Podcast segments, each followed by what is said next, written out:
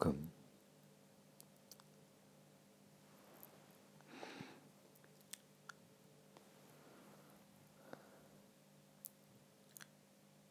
Perhaps we can start the uh, session with a short meditation.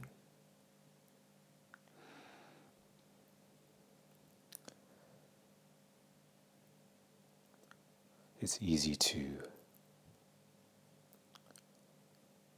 associate meditation with an event, something you have to arrange, something you have to set a, a lot of time aside to do.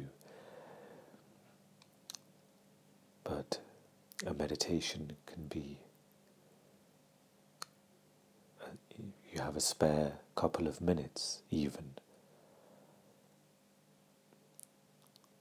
You can even before going into a work meeting or before seeing a friend, or you can perhaps take five conscious breaths.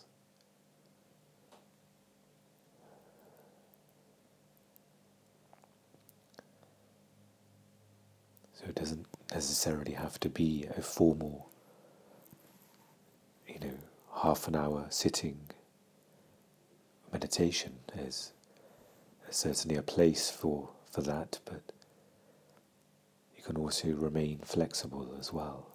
So maybe just for a couple of minutes we can settle and ground our bodies and our awareness in the present moment.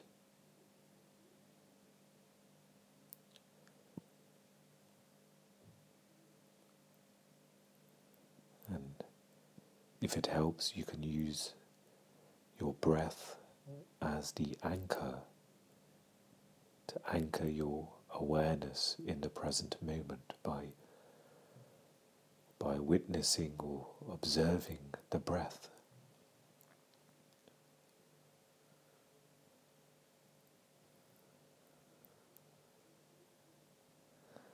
Sometimes this can be a challenge.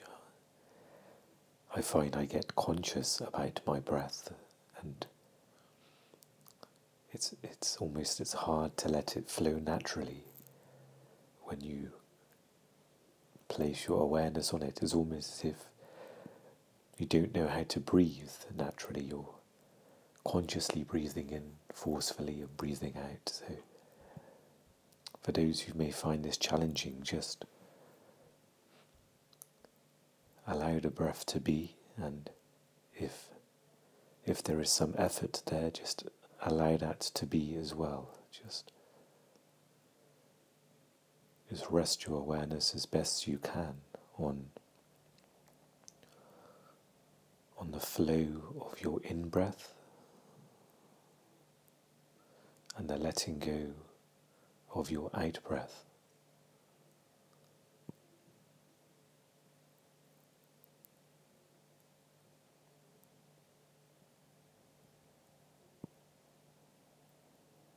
Simply noting the in breath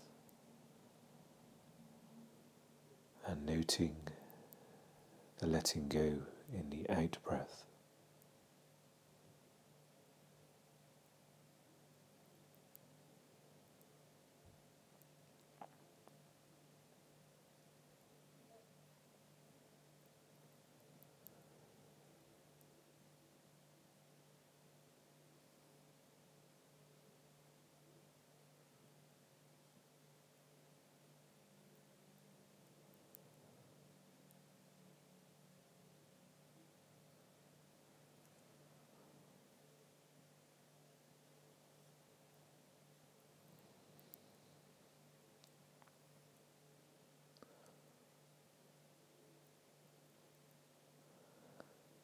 Notice the, the sensation in the body as it as you become aware of your breathing.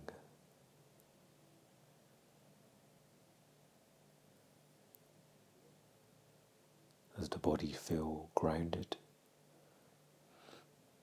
relaxed?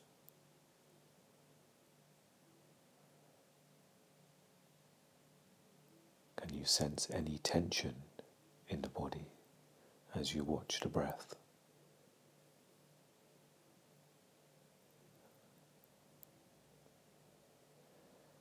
If so, just send some of the energy there and allow it to relax.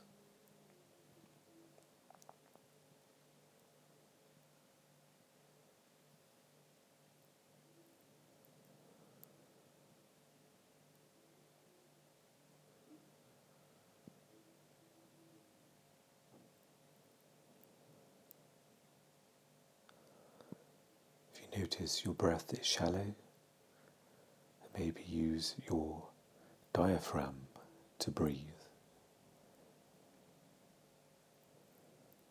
So allow the diaphragm to rise as you breathe in. Let it fall as you breathe out.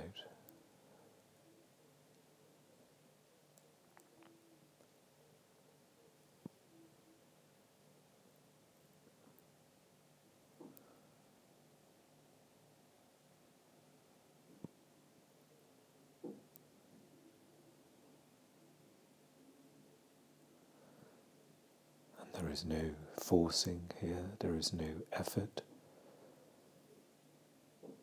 You are just allowing the breathing to take place.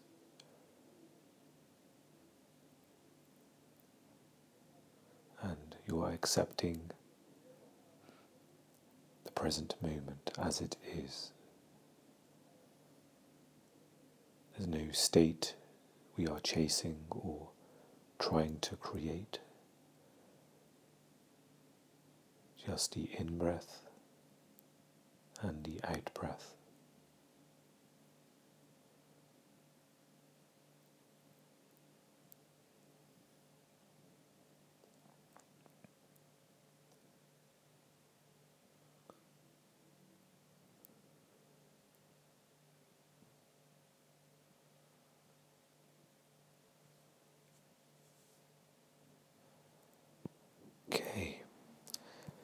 So I'm just going to grab the uh, a new earth. I forgot to get it when I started recording, so apologies for any noise disturbance that may come through.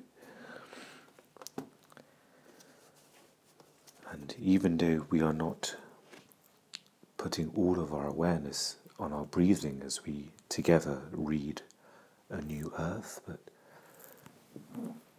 can some of your awareness still remain on the breath?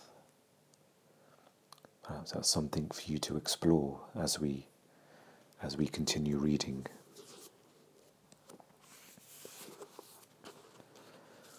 So we are still on chapter two, and we are reading this uh, section by section. So there are ten chapters in a new earth, and each chapter has several sections within it. And the title of this uh, passage is The Voice in the Head. I'm sure something we can uh, all relate to very well. That first glimpse of awareness came to me when I was a first year student at the University of London.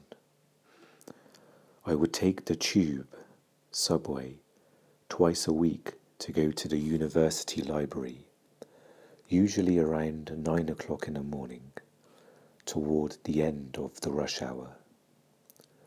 One time, a woman in her early thirties sat opposite me. I had seen her before a few times on that train. One could not help but notice her. Although the train was full, the seats on either side of her were unoccupied, the reason being, no doubt, that she appeared to be quite insane. She looked extremely tense and talked to herself incessantly in a loud and angry voice. She was so absorbed in her thoughts that she was totally unaware, it seemed, of other people or her surroundings. Her head was facing downward and slightly to the left, as if, as if she were addressing someone sitting in the empty seat next to her. Although I don't remember the precise content, her monologue went something like this. And then she said to me, So I said to her, You are a liar. How dare you accuse me of? When you are the one who has always taken advantage of me, I trusted you and you betrayed my trust. There was the angry tone in her voice of someone who has been wronged, who need to defend her position lest she become annihilated. As the train approached Tottenham Court Road Station, she stood up and walked toward the door, with still no break in the stream of words coming out of her mouth. That was my stop too, so I got off behind her. At street level, she began to walk toward Bedford Square, still engaged in her imaginary dialogue, still angry, accusing, and asserting her position. My curiosity aroused. I decided to follow her as long as she was walking in the same general direction I had to go in. Although engrossed in her imaginary dialogue, she seemed to know where she was going. Soon we were within sight of the imposing structure of Senate House, a 1930s high rise, the university's central administrative building and library. I was shocked. Was it possible that we were going to the same place? Yes, that's where she was heading. Was she a teacher, a student, an office worker, a librarian? Maybe she was some psychologist's research project. I never knew the answer. I walked twenty steps behind her, and by the time I entered the building, which ironically was the location of the headquarters of the Mind Police in the film version of George Orwell's novel 1984. She had already been swallowed up by one of the elevators. I was somewhat taken aback by what I had just witnessed. A mature first year student at 25. I saw myself as an intellectual in the making and I was convinced that all the answers to the dilemmas of human existence could be found through the intellect, that is to say, by thinking. I didn't realize yet that thinking without awareness is the main dilemma of human existence. I looked upon the professors as sages who had all the answers and upon the university as a temple of knowledge. How could an insane person like her be part of this? I was still thinking about her when I was in the men's room prior to entering the library. As I was washing my hands, I thought, I hope I don't end up like her. The man next to me looked briefly in my direction, and I suddenly and I suddenly was shocked when I realized that I hadn't just thought those words, but to mumble them out loud. Oh my God, I'm already like her, I thought. Wasn't my mind as incessantly active as hers? There were only minor differences between us the predominant underlying emotion behind her thinking seemed to be anger. In my case, it was mostly anxiety. She thought out loud. I thought mostly in my head. If she was mad, then everyone was mad, including myself. There were differences in degree only. For a moment, I was able to stand back from my own mind and see it from a deeper perspective, as it were. There was a brief shift from thinking to awareness. I was still in the men's room, but alone now, looking at my face in the mirror. At that moment of detachment from my mind, I laughed out loud. It may have sounded insane, but it was the laughter of sanity, the laughter of the big bellied Buddha. Life isn't as serious as my mind makes it out to be. That's what the laughter seemed to be saying, but it was only a glimpse, very quickly to be forgotten. I would spend the next three years in anxiety and depression, completely identified with my mind. I had to get close to suicide before awareness returned, and then it was much more than a glimpse. I became free of compulsive thinking and of the false mind made I. The above incident not only gave me a first glimpse of awareness. It also planted the first doubt as to the absolute validity of the human intellect. A, a few months later, something tragic happened that made my doubt grow. On a Monday morning, we arrived for a lecture to be given by a professor whose mind I admired greatly only to be told that sadly he had committed suicide sometime during the weekend by shooting himself. I was stunned. He was a highly respected teacher and seemed to have all the answers. However, I could as yet see no alternative to the cultivation of thought. I didn't realize yet that thinking is only a tiny aspect of the consciousness that we are, nor did I know anything about the ego, let alone being able to detect it within myself.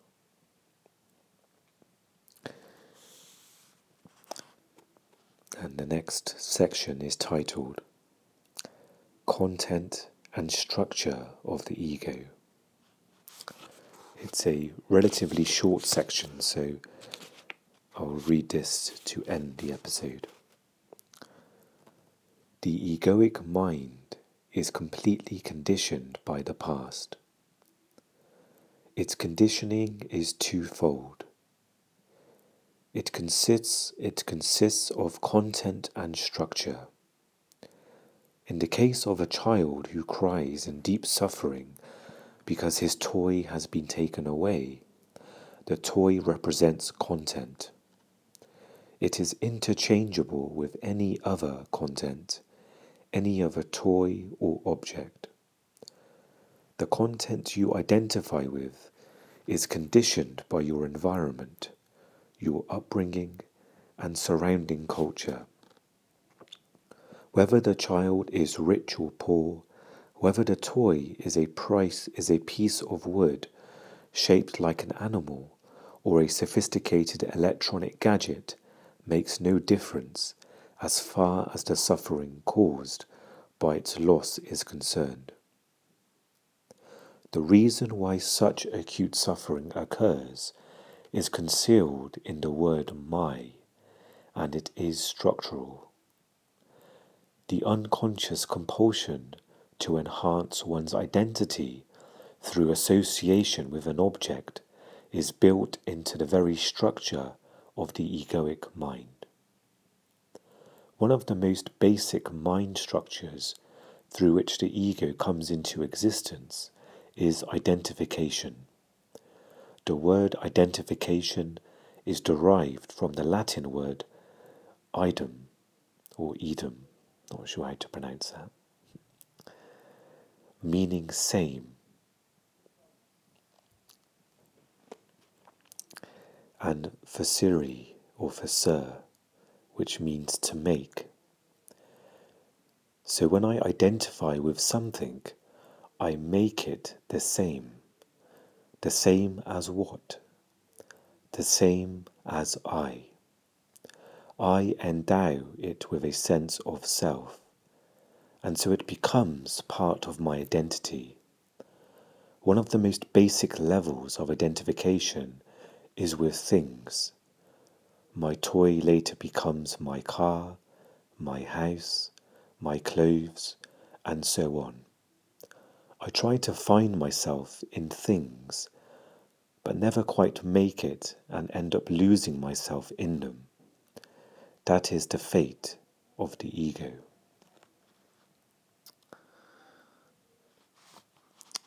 So that brings us to the end of, of that section. And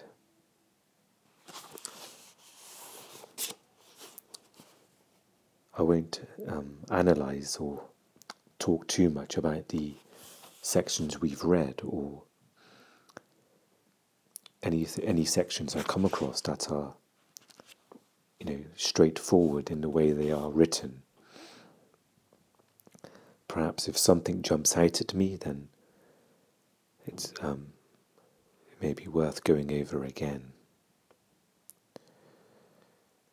So the two sections we've read today is the voice in the head and content and structure of the ego. So two very powerful pointers to what covers up the awareness. So when we look at the voice in the head, something so natural, something that's almost nurtured as we grow. And a key line that stuck out to me is um, I'm paraphrasing this here, but thinking without awareness.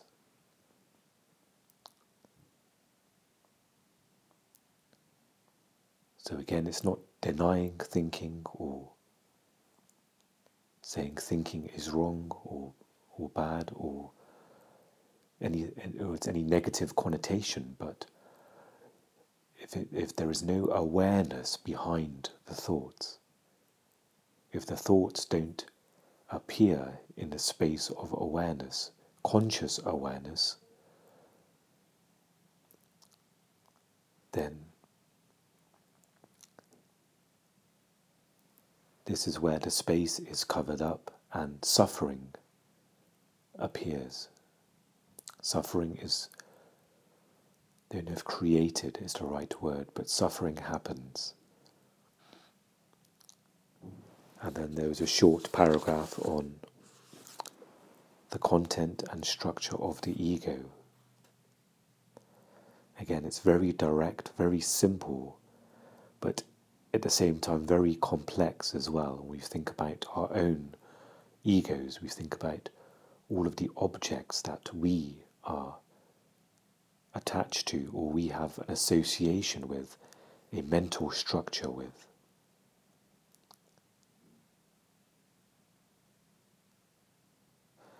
And towards the end, it says, you know, I try to find myself in the things. That perhaps that's something we could relate to. You know, we try to find ourselves maybe in our qualifications, in our social status, our professional status, our, you know, the circle of friends, the objects we have. Again, these are the building blocks, the structure of the ego. And again, it's it's it can be simply understood, but it's it, it's a very complex. There's a complexity behind it as well.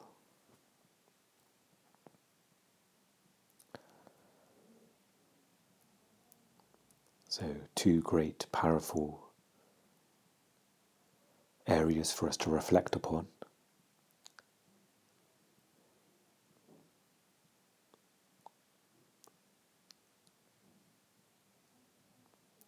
And sometimes, although we're reading this now, sometimes it may take you know some time for this to soak in and absorb. And if you know for it to embed in our awareness, in our in our minds as well. Sometimes right away, you know, there's a spark of, you know, of a. I'm quoting Oprah here, an aha moment, as Oprah says,